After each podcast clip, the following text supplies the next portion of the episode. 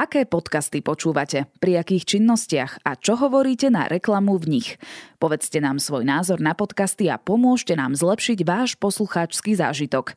Zapojte sa do nášho každoročného prieskumu, v ktorom sa pýtame aj na to, ako objavujete nové podcasty a ktoré žánre sú vaše najobľúbenejšie.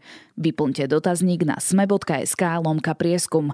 Jeho výsledky po vyhodnotení zverejníme na stránkach SME v nasledujúcich týždňoch. Ešte raz, choďte na sme bodka es ká lomka prieskum. Ďakujeme.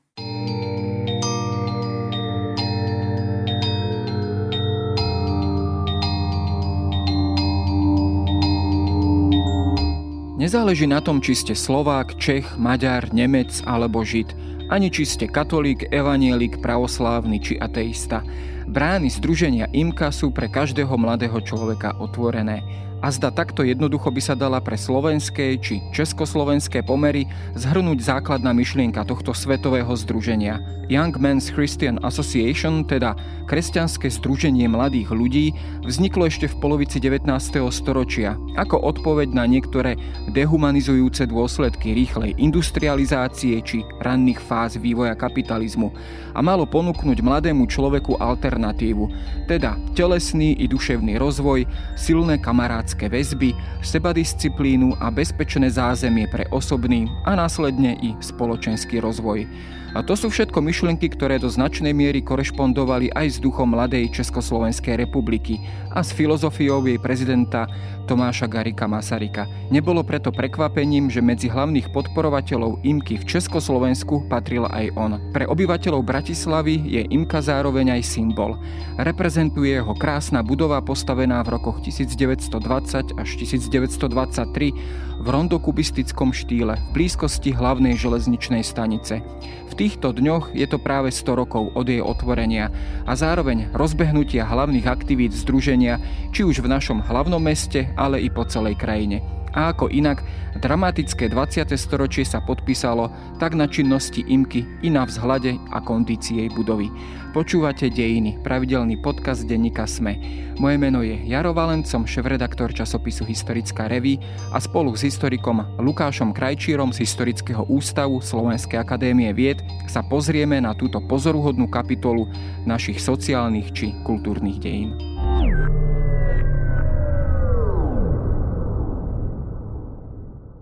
V dnešnej bláznivej dobe o kvantitu informácií nie je núdza.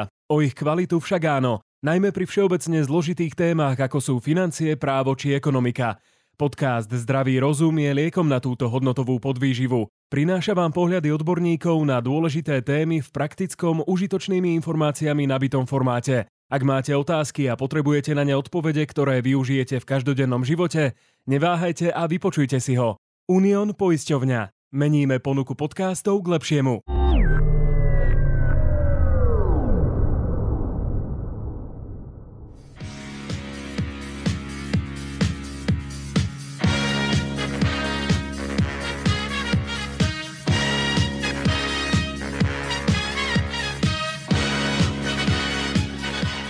IMKA, možno na začiatok si treba predstaviť, je združením, ktorý, ktoré je medzinárodným alebo svetovým združením, funguje po celom svete už viac než stopäťdesiat rokov. Kedy v podstate môžeme nájsť začiatok tohto príbehu a kto bol, dá sa povedať, nositeľom tohto príbehu? Tak IMKA je dnes veľmi známa a veľmi populárna najmä v západoeurópskom priestore. Pred sto rokmi, keď sa sem dostala, tak boli veľmi výrazné kontakty medzi Československou a americkou inkou, ale tie počiatky spadajú trochu do hlbších dejín až do polovice devätnásteho storočia. Ak mám byť konkrétny, tak do roku osemnásťstoštyridsaťštyri a Veľkej Británie, kde založil IMKU George Williams. Bol to učen v Londýne, neskôr obchodník, ale zároveň aj člen kongregačnej cirkvi vo Veľkej Británii, ktorý jednoducho vnímal ten svet okolo seba, ako bola založená spoločnosť. Bolo to, bolo to vlastne obdobie raného kapitalizmu, kedy ľudia ťažko pracovali v továrniach. Trochu trápilo, že, že ľudia nemajú ako si, svoj, ako, ako si nemajú voľný čas, nevedia si urobiť priestor pre realizáciu rôznych športových aktivít, aj du- duševného vyžitia a zároveň bol aj kritik určitých takých skosnatelých predstav, ako vôbec viesť vieru a ako ju realizovať a nielen realizovať teda v rámci bohoslúžieb v kostole, ale dať kresťanstvu a vôbec viere aj silnejší alebo dá sa povedať výraznejší praktický rozmer. Že bola to reakcia v podstate na taký ten fenomén vykorenenosti mladých ľudí, ktorí pracovali niekde vo fabrikách, v robotníckych povolaniach. Áno. Skrátka nejakým spôsobom aj sociálne ako keby zvládnuť tú situáciu. Určite. Išlo tam hlavne o vytvoriť o akési priestory, možnosti realizácie um, nielen tých športových, ako som spomenul, aktivít, ale aj rôznych uh, ďalších aktivít. To znamená možnosti, uh, lepšie možnosti vzdelávania. To znamená, že IMKA mala pomôcť aj vytvárať alebo teda zakladať rôzne knižnice, čítárne, kde by sa teda ľudia vzdelávali a zároveň, zároveň by aj nadväzovali ďalšie kontakty medzi sebou. Čiže ten rozmer IMKY už v tých časoch sa začal vlastne utvárať v takých štyroch základných smeroch, to znamená vzdelávanie, socializácia v oblasti viery a, a, a duševného rozvoja, potom to boli telovýchovné aktivity a samozrejme aj taký ten praktický rozmer sociálnej pomoci, to znamená napríklad e, možnosť bývania a, alebo teda e, možnosti lepšieho bývania, alebo dá sa povedať, že INKA ponúkala v niektorých miestnych odboroch aj, aj priestor na bývanie. Práve toto takéto zloženie toho, akože tej telesnej stránky aj duševnej stránky, to je asi niečo charakteristické, že vlastne taký všestranný rozvoj človeka, ale zároveň takým ďalším pozoruhodným znakom tohto združenia je, že hoci teda sa aj prezentovalo ako kresťanské združenie, tak nejakým spôsobom práve túto charakteristiku nekladlo ako nejakú podmienku, ale naopak do vlastne združenia IMKA sa mohli zapojiť aj ľudia neveriaci alebo iného vierovyznania. Rovnako to platilo aj pokiaľ ide o národnosť. Čiže vidíme v tom takého internacionálneho ducha alebo takého naozaj veľmi liberálneho ducha, ktorý je charakteristický pre, pre takéto zmýšľanie. Ono to malo určitý vývoj. Ak hovoríme o takom, takomto združení ako veľmi otvorenom, otvorenom rôznym národom a rôznym, rôznym konfesiám, to sa bavíme najmä o období neskôršom konca devätnásteho a v Československu teda po roku tisíc deväťsto osemnásť, kedy teda boli brány skutočne otvorené všetkým a už neplatilo ani to, že ide o združenie mladých kresťanských mužov. Možno platilo, že to je združenie možno pre mladých, ale chodili tam neskôr už aj ateisti a nielen muži a, a, a napriek tomu, že existovala aj sesterská IVKA, tak napriek tomu chodevali, aspoň čo vieme, aj do Bratislavského združenia, tak chodevali tam aj ženy. Takže tá IMKA mala určitý vývoj v priebehu devätnásteho storočia. Ona sa viac menej liberalizovala a tiež prijímala rôzne myšlienky a názory z okolitého sveta, rôzne, akceptovala rôzne prúdy. To znamená, že malo to na ňu vplyv a išla, dá sa povedať, s dobou.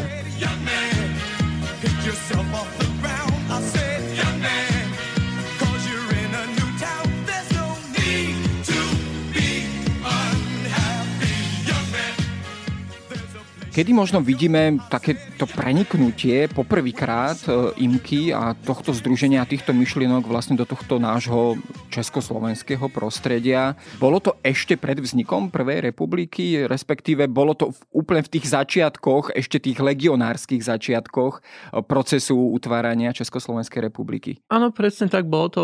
Ako Československá INKA mala určitý vývoj, ona síce vznikla začiatkom roku devätnásť devätnásť ako vojenská INKA, ale, ale tá, s tou IMKou sa vlastne Česi a Slováci prekrás stretli ešte, ešte pred vznikom Československa, teda mimo československého priestora, to bolo na frontoch Prvej svetovej vojny, uh, paradoxne v ruskom prostredí, uh, v prostredí uh, zajateckých táborov v roku devätnásť pätnásť.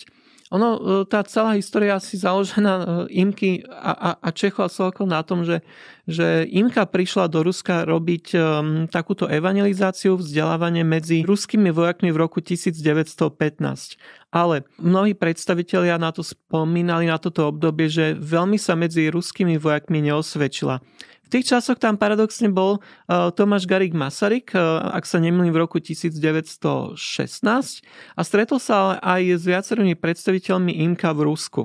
No a dohodli sa, že možno by bolo lepšie nie až tak robiť túto, tieto aktivity imkárske medzi ruskými vojakmi, ale skôr medzi českými a slovenskými vojakmi, ktorí prechádzali tými transformačnými procesmi od zajatcov smerom k vojakom a neskôr aj, aj k predstaviteľom Československého zahraničného vojska. Čiže áno, oni sa v podstate Česi a Slováci s nimi tam prvýkrát stretávajú, teraz s funkcionármi í em ká, bavíme sa o roku devätnásť pätnásť. Čo robili tam?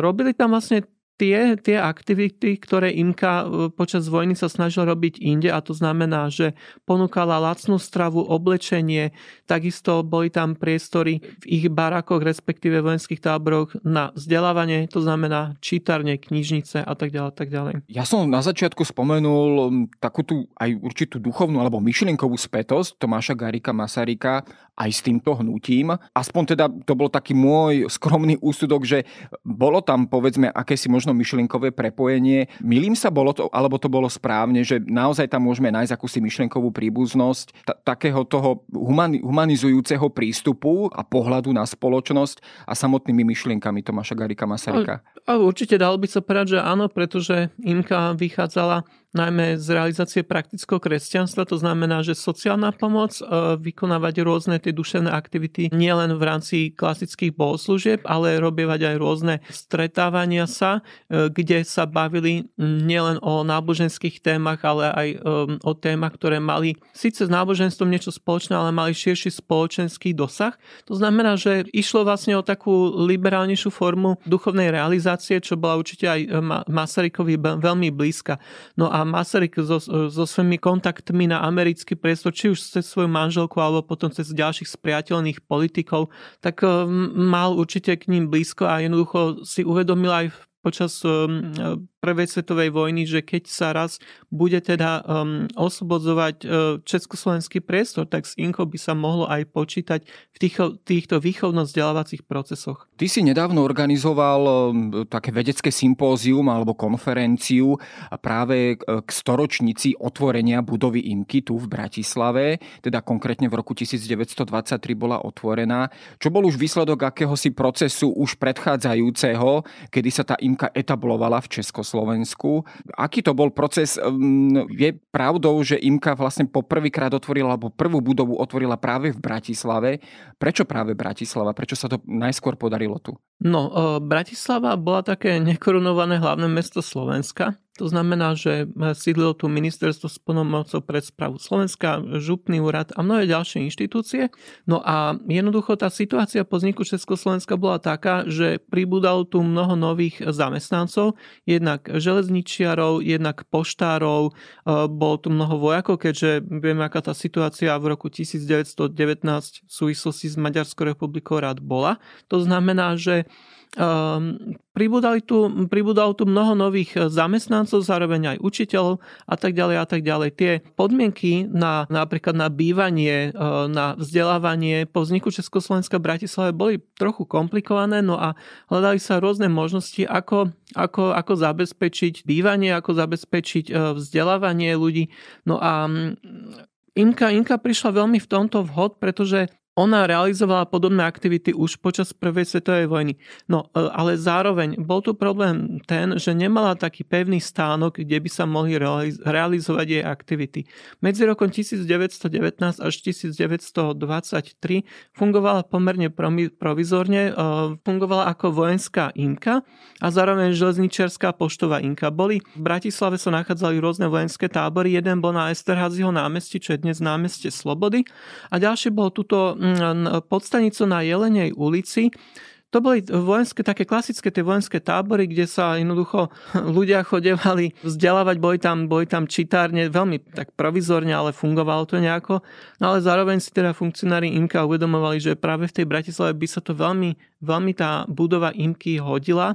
No a potom tá situácia sa vyvinula tak, ako sa vyvinula, že už v roku devätnásť dvadsať bol položený základný kameň imky, a to za prítomnosti mnohých funkcionárov z domova i zo zahraničia prišli zástupcovia československej vlády, medzinárodnej imky, predstavitelia samozrejme železníc, pošt a armády. No a už to jasne naznačovalo, že tá imka, že, že s ňou štát bude počítať v tých výchovno-vzdelávacích procesoch. No a ukázalo sa teda, že postavili veľmi rýchlo tú budovu. Už v roku devätnásť dvadsaťtri v decembri bola slávnostne otvorená opäť za prítomnosti a účasti teda mnohých domácich a zahraničných hostí. No a bola otvorená, bolo založené aj bratislavské združenie IMKA. To bolo založené štrnásteho novembra devätnásť dvadsaťtri. No a tak započalo svoju činnosť. Samotná tá budova stála, stála nemalé finančné prostriedky. Ak si dobre spomínam, tak jeden celá osem milióna korún vlastne v tom začiatku dala tá, sveto, tá svetová centrála IMKY práve na tento projekt. Pričom aj Československý štát prisľúbil nejakú svoju finančnú účasť. A myslím, že tie konečné náklady sa vyšplhali až na osem miliónov korún. To je, to je značná, dá sa povedať, na tú dobu obrovská suma. Čiže išlo naozaj asi o veľký, veľký projekt. Áno, bolo to až osem miliónov korún. Potom ešte tam boli ďalšie prístavby v roku devätnásť dvadsaťšesť, čiže tie peniaze sa pomerne vysoko vyšplhali, a no ale zároveň vieme, že teda štát mal teda evidentný záujem podporovať imku, takže bol ochotný aj vrátiť toľko peňazí do toho, pretože um, ukázalo sa napokon, že aj tá imka teda robila také rozsiahle aktivity a, a, a navštevovali ju toľkí, toľkí ľudia, že teda bola to investícia do, do dobrej veci.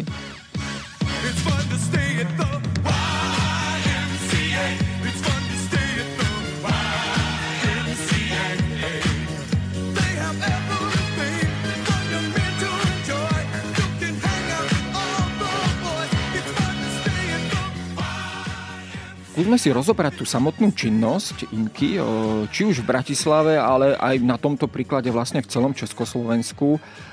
Na čo konkrétne sa teda zameriavala? Ak sa, povedzme, budeme pridržať toho hesla, že rozvíjať telo aj duch, aj nejaký teda pracovný a športový život, ale zároveň aj nejaký kultúrny život, kde všade by sme našli jej aktivity, v akých oblastiach? Tak sú to hlavne štyri základné oblasti, ktorých sa IMKA venovala. Tá prvá je tá náboženská výchova. Ona sa realizovala cez tzv. Chlapčenskú prácu. Čo to znamenalo? Chlapčenská práca znamenalo, že v bratislavskom združení, ale nielen v bratislavskom, ale v hociakom inom, existovali rôzne duchovno vzdelávacie skupiny, ktoré boli vedené lídrom. To bol človek, ktorý bol vzdelaný ako, ako náboženský vychovávať mládež. No a tieto, tieto skupiny boli delené podľa rôznych záujmových oblastí. Neboli ani tak delené podľa národnosti, pretože vieme, že boli chlapčenské skupiny ako napríklad československé, boli chlapčenské skupiny slo- nemecko-maďarské. A dôležité tam treba povedať, že tieto skupiny neboli nejako konfesionálne vymedzené. To znamená, že neexistovalo také niečo, aby existovala jedna náboženská alebo chlapčenská skupina čisto a výhradne katolícka alebo výhradne evanjelická.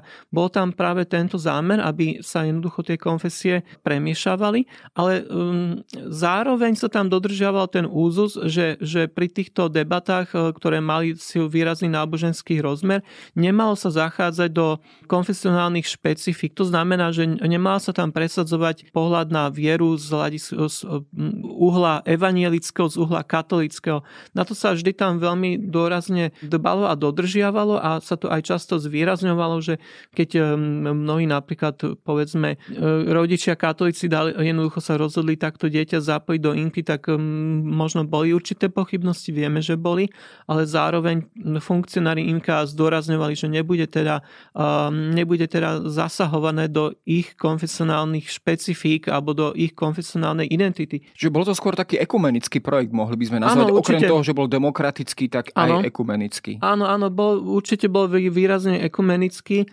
No ešte k tým skupinám by som možno niečo povedal, že oni mali rôzne názvy, volali sa ako Štefánik, Lincoln, Komenský, Hviezdoslav, Tatran.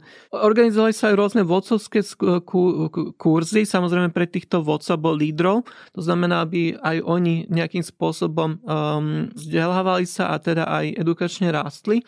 Potom vieme, že tieto chlapčenské skupiny sa stretávali aj s rôznymi inými chlapčenskými skupinami zo zahraničia. Robívali sa napríklad výjazdy do Viedne, Um, neskôr vznikali v, po roku devätnásť dvadsaťsedem dokonca aj dievčenské skupiny, paradoxne v IMKE ako mužské organizácii.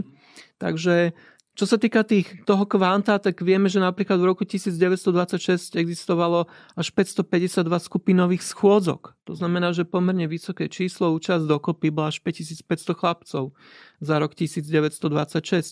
Takže um, postupne to rástlo, no ale čo sa týka tých, toho náboženského rozmeru, nebolo to výhradne len, len o, o výchove k viere a podobne, ale konávali sa tam aj rôzne náboženské, okrem náboženských aj rôzne etické, vzdelávacie, občiansko-výchovné prednášky.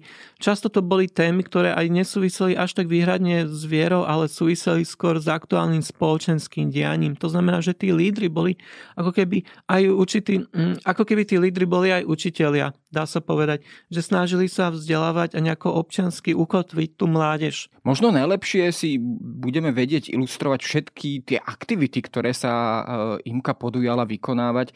Možno napríklad aj tej budovy a jej vybavenia. Aké všetky miestnosti, respektíve aké všetky funkcie vlastne táto budova mala. Naozaj tam nájdeme okrem napríklad jedálne a kaviárne, tam nájdeme kino, nájdeme tam čitáreň, nájdeme tam dokonca miestnosť, ktorá slúžila fotografom alebo teda nadšencom fotografie. A takto by sme mohli pokračovať. Bolo tam ubytovanie pre, pre študentov alebo teda pre mladých ľudí. Čo všetko vlastne samotná táto budova obsahovala po, po svojom dobudovaní v roku devätnásť dvadsaťtri? Napríklad vieme, že sa tam veľmi realizovali rôzne telovýchovné aktivity. Bola tam veľká telocvičňa.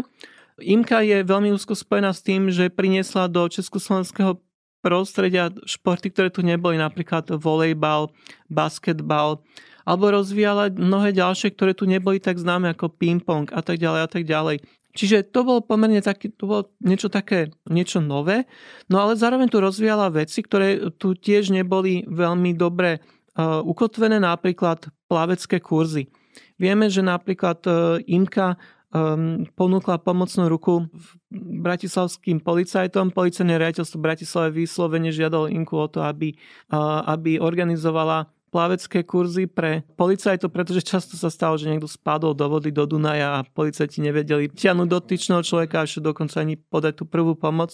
No takže toto vieme, že také niečo IMKA konávalo, teda záchranárske kurzy plavčíkov a vieme dokonca aj niektoré čísla, že napríklad v roku devätnásť dvadsaťsedem zložilo skúšky, plavecké skúšky s veľmi dobrým prospechom dvadsaťdva strážnikov, takže predtým päťdesiat policajtov absolvovalo úspešne skúšky. Takže malo to nejaké svoje výsledky.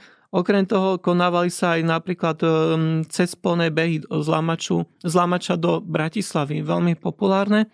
V roku devätnásť dvadsaťtri napríklad sa ho zúčastnilo štyridsaťšesť dospelých bežcov a bolo tam vraj sedemtisíc divákov, čiže opäť veľmi populárne. Konávali sa rôzne cvičenia dýchové, pohybové, loptové, závodné, rekreačné.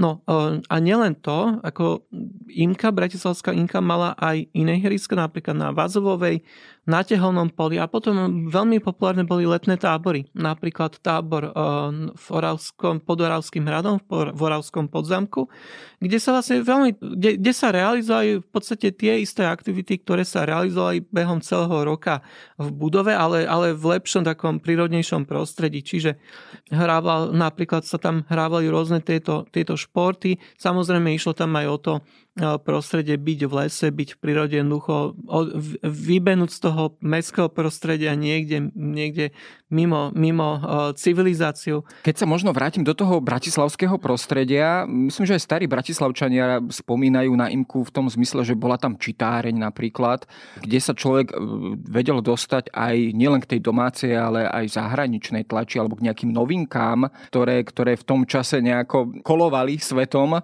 Bolo to takéto prostredie, že naozaj mladý človek sa v tej IMKE vedel zoznámiť ako keby s tým širším svetom, s tým šir, širším aj kultúrnym, mediálnym alebo možno popkultúrnym prostredím, že bol to ten taký kontakt, kontakt so svetom. Áno, bola tam čítareň, čitatelia si mohli vybrať noviny rôzneho druhu, nebola tu len slovenská alebo česká tlač, bola tu aj maďarská, bola tu nemecká tlač, zahraničná tlač. Tam je vidieť aj ten, ten nadnárodný rozmer í em ky, ktorý sa potom aj pretavil v iných vzdelávacích aktivitách í em ky. Nielen tá čítareň, ale tam sa konávali a veľmi dôležité kurzy jazykové, to znamená, že výučba češtiny, respektíve slovenčiny, výučba nemčiny, francúzskeho jazyka, maďarčiny. To znamená, pre, prečo sa to konávalo? Konávalo sa to najmä pre ľudí ako úradníkov, ktorí sa chceli zapojiť do, do, do zamestnania v Bratislave, ale zároveň neovládali ten jazyk. Napríklad miestny Maďar jednoducho do roku devätnásťstoosemnásť nemal veľa dôvodov sa učiť po odbornej stránke slovenčinu, ale keď sa chcel zapojiť do, do štátnych služieb, tak jednoducho musel sa niekde tú slovenčinu naučiť. Nebolo to jednoduché, nebolo to ľahké, ale í em ká ponúkala tento priestor. Takisto aj Slovák, keď napríklad chcel ísť niekde do zahraničia, alebo jednoducho potreboval sa ten jazyk naučiť, tak í em ká opäť tu ponúkala pomocnú ruku a boli tam jednoducho organizované odborné kurzy vedené kvalifikovanými pracovníkmi, ktorí vlastne ovládali tieto jazyky a, a vyučovali ich. Ale nielen to, konávali sa tam rôzne semináre, napríklad literárne, pedagogické, lekárske. Mnohí funkcionári í em ky boli zároveň zamestnancami univerzít, to znamená, ak jeden funkcionár bol lekár a zároveň učil na lekárskej fakulte, tak samozrejme vedel, vedel doniesť mnoho odborníkov na tieto rôzne semináre, na prednášky. No, ale okrem toho sa tam napríklad konávali aj, aj diskusie. To je e, veľmi dôležité povedať, pretože do vzniku Československa nebolo bežné, aby sa vo verejnom priestore konávali diskusie. No a diskusie sú zároveň veľmi dôležitým nástrojom, ako viesť konštruktívnu, objektívnu debatu, ako si vymieňať názory. To znamená, že je tam napríklad politik a má zároveň svojho politického oponenta. Publikum si vie určite urobiť lepší úsudok, keď počuje názor z jednej aj z druhej strany a je to diskusia zároveň aj dobre moderovaná. Čiže bol to pomerne aj, aj, aj v tomto smere určite, určite veľký prínos. Samozrejme, mohli by sme pokračovať ďalej a ďalej. Tam tie aktivity boli veľmi široké.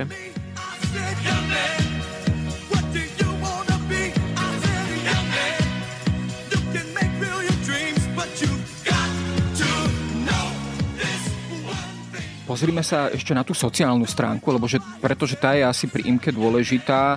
Spomína sa v súvislosti s í em kou slobodáreň. To je taký tradičný termín, ktorý poznáme z toho nášho domáceho prostredia. Čo to konkrétne v tomto prípade znamenalo a aký to bol problém, pokiaľ hovoríme o ubytovaní, pokiaľ hovoríme o bytovej otázke v Bratislave v tom medzivojnovom období? Ako v tomto í em ká vedela pomôcť? Áno, je to ten, ten bytový problém je dlhodobý, vieme, aké to je dodnes a vždy Vždy to problém bol a bol to problém aj po vzniku Československa, teda, že jednoducho ľudia, zamestnanci, žiaci, študenti mali problém si nájsť nejaké dobré, primerane, technicky zabezpečené, ale zároveň aj lacné ubytovanie v Bratislave.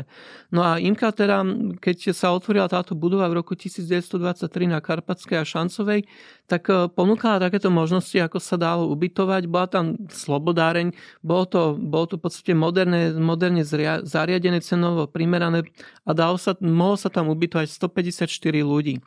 No, to ale nestačilo a v roku devätnásťstodvadsaťsedem došlo k, k prístavbe ďalších častí k budove í em ky. No a ten počet tých postelí sa potom navýšil až na dvestopäťdesiatpäť. No okrem toho sa tam nachádzal napríklad aj internát pre žiakov s pedagogickým dozorom, krátkodobá noclaháreň, od roku devätnásťstodvadsaťštyri pre študentov, ktorí prichádzali dokonca aj rekreačne pracovať do Bratislavy. Takže...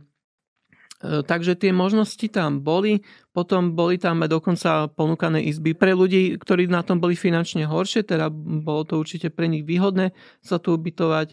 Dokonca bol tam v roku devätnásťstotridsaťjeden zriadený zvláštny útulok pre nezamestnaných mladých ľudí. Existovali tam aj rôzne iné ešte aktivity, dalo by sa veľmi dlho pokračovať, nielen, nielen ubytovacie, ale aj stravovacie veci. Napríklad í em ká je známa tým, že priniesla pomerne dnes dobre známy spôsob stravovania v podobe bistier, bistra. To znamená, že jedlo na tácku sa dá, ktoré si ľudia jednoducho vezmú. Bol taký americký štýl. štýl áno, na tú dobu, áno, a dá áno, sa povedať. Áno, určite to dovtedy tu nebolo. Amerika to jednoducho sem doniesla. Um, a veľmi rýchlo, sa to, veľmi rýchlo sa to rozšírilo, že je tu teda rýchle a lacné ubytovanie. Takže, takže toto tu tiež fungovalo. Um, to je, myslím, ten priestor dneska, ako, ako sa nachádza Randall na prízemí, čiže v tom ľavom, v tom severnom krídle. No okrem toho boli tu aj rôzne také spontánne akcie, polievkové, čajové akcie sa konávali. Často boli, organizovali sa tu dobročinné lotérie pre ľudí veľmi chudobných, aby sa, im, aby sa podporilo ich stravovanie, teda aby sa vykrylo finančne. Takisto počas zimných mesiacov tu nezamestnaní dostávali stravu. Ten výpočet tých aktivít je určite ešte ďaleko, ďaleko dlhší, ale mňa na tom celom zaujala, povedzme, už skloňovaná tá národnostná stránka. V tomto naozaj ten príklad prístup IMKY bol veľmi otvorený, veľmi demokratický, veľmi demokratizačný, ale predsa len v tom prostredí Československa, období naozaj toho vzopätia nacionalizmu po, po vojnovom období, to bolo v podstate úkaz svojím spôsobom. To bolo, to, to bolo naozaj úctihodné dielo alebo úctihodný projekt, ktorý sa snažil vlastne nehľadieť na, na tie národnostné rozdiely, ale naopak tie národnosti jednotlivé sa snažil spájať. Ako toto fungovalo práve v tej multietnickej Bratislave povojnovej?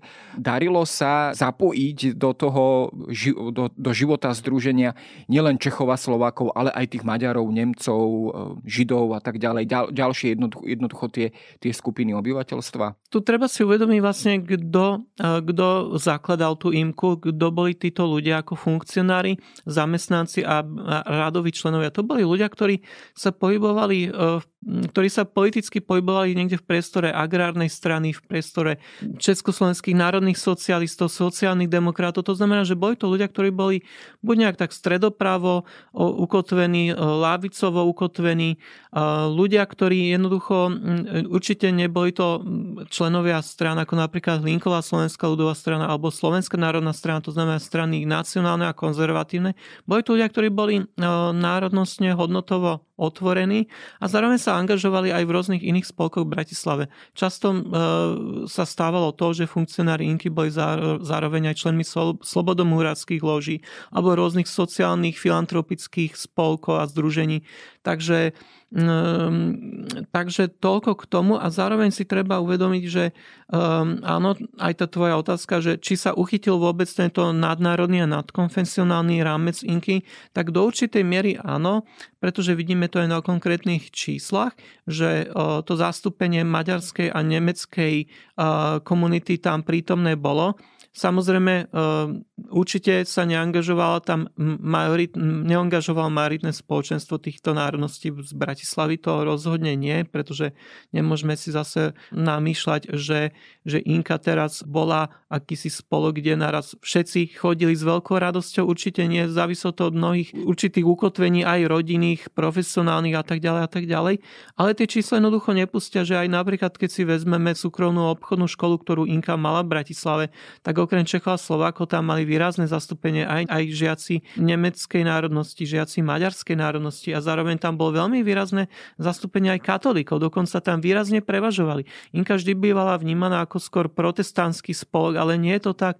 Čísla jasne poukazujú, že katolíci tam práve že v, ňom, v, v tomto spolku prevažovali. Čiže a, a napríklad aj v tejto škole. Takže, takže tie snahy tu boli a tým, že ona bola lacná, že bola prístupná IMKA, že mala veľmi dobré technické zabezpečenie, že tu prinášala veľmi moderný spôsob duchovnej realizácie a zároveň tu prinášala rôzne nové športy, tak bola veľmi atraktívna.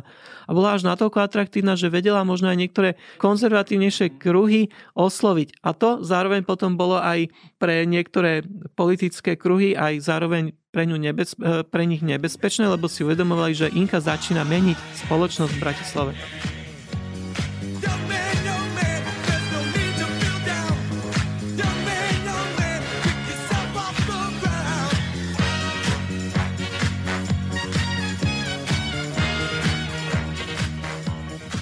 To je práve ten ďalší faktor alebo tá ďalšia fázi, fáza dejín IMKY, ale môžeme si to tak povedať v tom zmysle, že bola Imka združením, ktoré sa tak trošku stalo ako keby trňom v očiach niektorých, niektorých aj politických skupín, názorových skupín v Československu, alebo teda konkrétne na Slovensku, práve pre tento svoj charakter, že bola, tak povediac, taká veľmi otvorená, veľmi, no dnes by sme možno povedali, veľmi progresívna, alebo veľmi, veľmi liberálna. Fungoval takýto slovník a takéto označk- označkovávanie aj vtedy, práve pri podmienkach, v akých fungovala Imka? Áno, ono sa to už prvýkrát ukázalo začiatkom tridsiatych rokov. Existovala ešte aj tzv. Akademická Imka.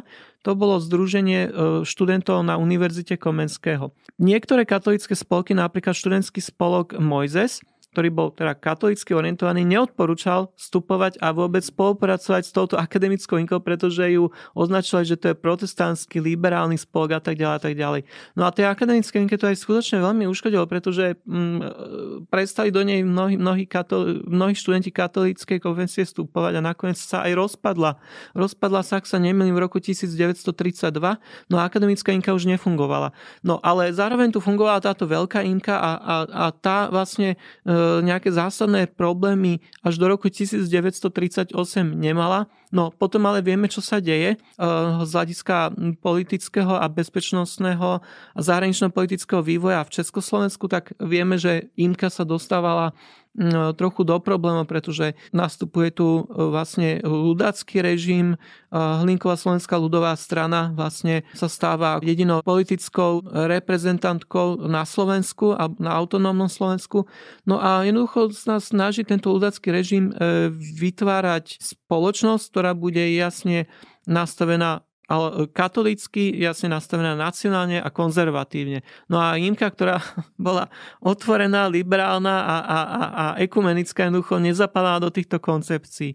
Ona, tá Imka, ako si fungovala, fungovala ako tak, ale potom, keď slovenský štát vyhlásil vojnu s Spojeným štátom americkým, tak Imka s tými kontaktmi na americký priestor sa vlastne stávala nežiaduca. Ne, nežiaduca, takže robili sa tam na ňu tlaky, aby sa premenovala. To vieme aj, aj, aj z prostredia iných imiek, napríklad v protektoráte, že kde praská Imka e, mala veľké problémy s tým, že sa volala Imka. Takže aj na tú Bratislavsku sa robili tlaky a potom sa z, teda premenovala na ú es á ká ako Ústav sociálny a kultúrny. No a fungovala tak v obmedzenom režime, nejako fungovala. Všetci ju volali stále Imka, ale tak mala oficiálne iný názov. Ale všetci chodili do budovy Imka stále, chodili tam všetci aj do toho kina Imka a tak ďalej, tak ďalej. Imku sa nepodarilo ľudácky režimu schodia asi z toho dôvodu, že ten ľudácky režim vlastne v štyridsiatom piatom roku končí. No a po roku štyridsaťpäť tu máme ľudovo-demokratický režim, ktorý teda bol to režim, ktorý aj nevytváral problémy pri obnove pôvodných spolkov, ktoré tu boli, a Imka teda aj po roku štyridsaťpäť opäť funguje. Bol to ale asi príliš krátky čas na to, aby nanovo rozbehla tie svoje aktivity po vojne.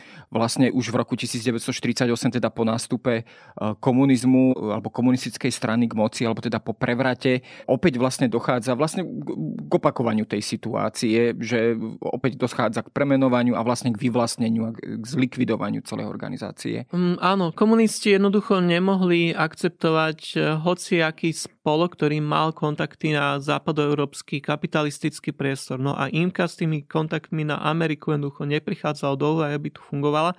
A zároveň to bol spolok, ktorý mal tú svoju vnútornú demokraciu, bol tú vnútornú organizač- organizačnú zložku. Bol to jednoducho spolok, ako treba z Matica alebo Živena, ktorý, ktorý mal členskú základňu, mal miestne odbory a, a to jednoducho komunisti chceli mať pod kontrolou. Tak oni začali tak tak ako začínali aj pri iných spolkoch, že jednoducho inkorporovali tam svojich predstaviteľov do riadiacich zložiek, jednoducho im to nadiktovali, že tam musia byť členmi. No a takto to bolo teda v roku štyridsaťosem, bola na združenie uvalená národná správa. Už ten, ten proces bol jasne nastavený, že teda ak sa ju nepodarí nejako znútra rozložiť, ten jednoducho štát zasiahne a jednoducho tento spolok nejakým nariadením zruší.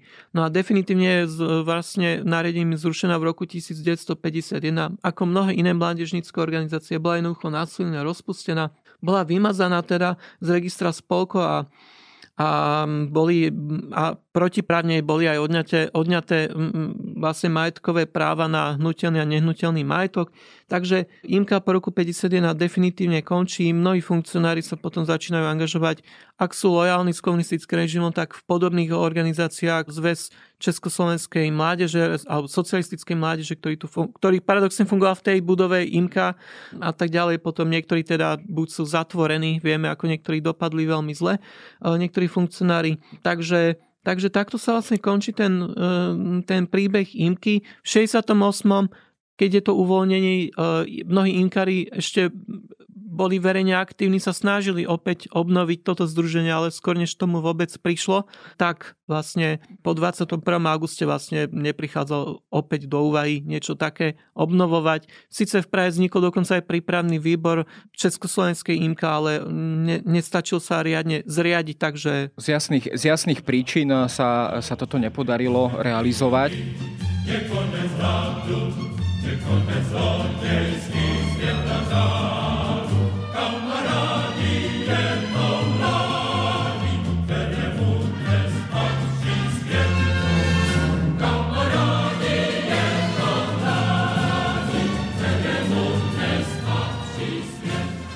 Pozrime sa aj na samotnú budovu, pretože aj tá je v podstate do veľkej miery odrazom toho, čo sa zimkou všetko dialo. Do akej miery sa vlastne potom podpísali všet, teda oba režimy, ale teda hlavne to štyridsaťročné obdobie komunizmu v Československu vlastne na...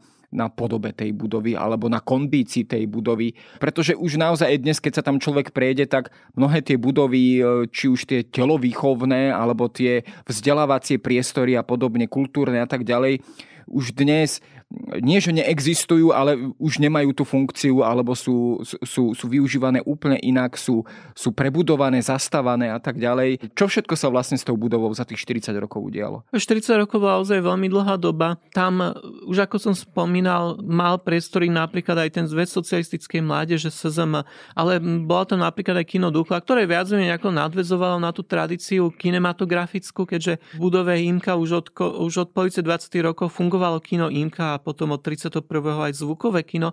Takže čiastočne sa nadväzoval, ale zároveň komunistický režim nemal záujem investovať peniaze do opravy budovy. No a stalo sa to, čo sa stalo po roku osemdesiatdeväť, že kedy sa tam po tých majetkoprávnych sporoch napokon í em ká, napokon í em ká získala naspäť túto budovu, tak ukázalo sa, že je to síce národná kultúrna pamiatka, ale zároveň financie na jej opravu sú rozsiaľe, sú to, ideme do miliónov eur, hej, takže, takže sa ukázalo, že aj chýbajú finančné prostriedky na jej opravu a jednoducho bude to, bude to dosť, dosť veľký problém aj, aj pre vedenie nájsť. A jednoducho bude, sa musí robiť aj dosť značná osveta medzi občanmi, medzi obyvateľmi Bratislavy, aby sa robili možno nejaké ďalšie aktivity, aby sa jednoducho budova zviditeľnila, aby sa ukázalo, že má nejakú funkciu, pretože keď budovy strácajú funkciu, potom sa aj stráca o ňu záujem a idú dostratená, zničia sa a potom jednoducho to už nemá význam nejako udržať. Jednoducho už, už nemajú tú funkciu, akú mali. Takže samozrejme otázka je aj to, že, že aké, aké má dnes budova postavenie. To samozrejme všetko závisí, ako si to nastaví majiteľ budovy. Majiteľ budovy ten rozhoduje o tom, aké chce mať, aké chce mať um, podniky, či už vzdelávacie, zábavné alebo hudobné v tej budove. Takže to je všetko samozrejme na ňom. Uh, určite spoločnosť sa vyvíja, ide, ide, idem, všetci ideme s dobou. To znamená, že tie aktivity, ktoré sa napríklad aj v budove í em ká kedysi konali, ako napríklad tieto duchovné chlapčenské cvičenia, už sa tam nekonávajú teraz. Ale mnohí veci sa napríklad nadväzuje stále kino, hej, bratislavský priestor. Je tam priestor, kultúrny priestor á štyri, napríklad. Rôzne, rôzne takéto ano. Kultúrne podujatia sa tam realizujú, ale v rámci tej konferencie, ktorú si spolu organizoval za Historický ústav es á vé, a takisto aj tento spomínaný kultúrny priestor á štyri a tak myslím, že takisto bola do toho zapojená aj Slovenská technická univerzita, tak časťou toho programu bola aj prehliadka tej budovy. Ja sa priznám, že som bol prekvapený naozaj z toho, čo všetko táto budova obsahuje.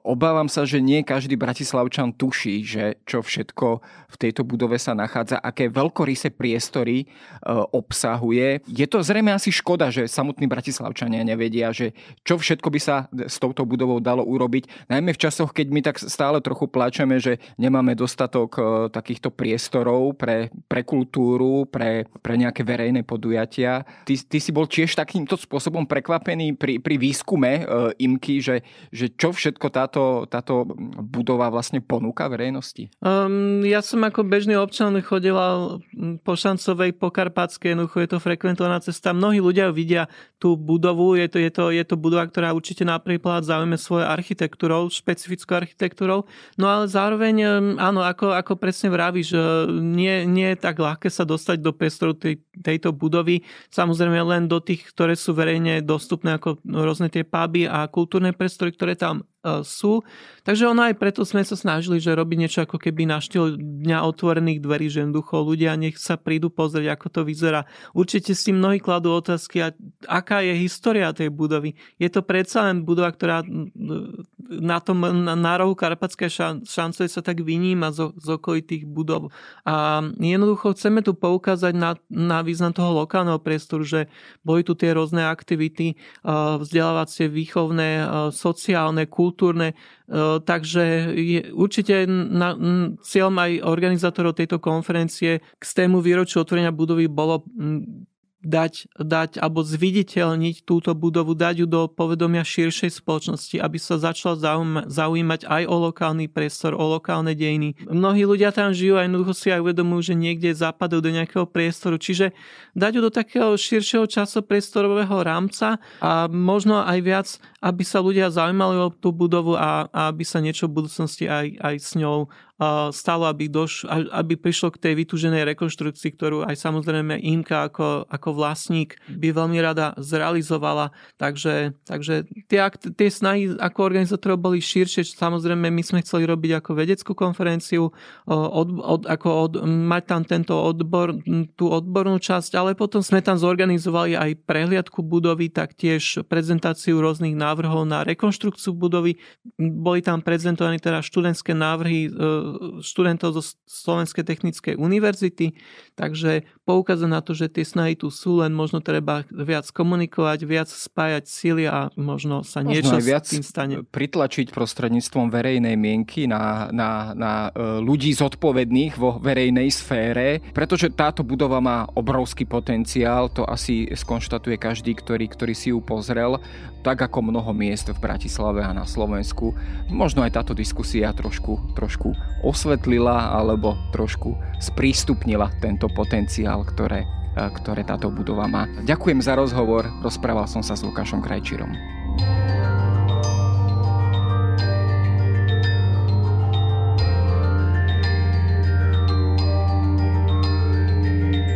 To je na dnes všetko. Počúvali ste Dejiny, týždenný podcast denníka es em e a Historickej reví. Podcast Dejiny vychádza každý týždeň v nedeľu. Prihláste sa na jeho odoberanie vo svojej podcastovej mobilnej aplikácii na platformách Google Podcasty, Apple Podcasty alebo v službe Spotify. Všetky diely nájdete aj na adrese sme.sk lomka dejiny alebo historickareví bodka com. Ak sa vám podcast páči, môžete ho ohodnotiť. Ak mi chcete poslať pripomienku, môžete sa pridať do podcastového klubu denníka es em e na Facebooku alebo mi poslať mail na adresu jaroslav bodka valent zavináč petitpress bodka es ká. Ja som Jaro Valent a na tvorbe tohto podcastu sa podielal aj Viktor Hlavatovič.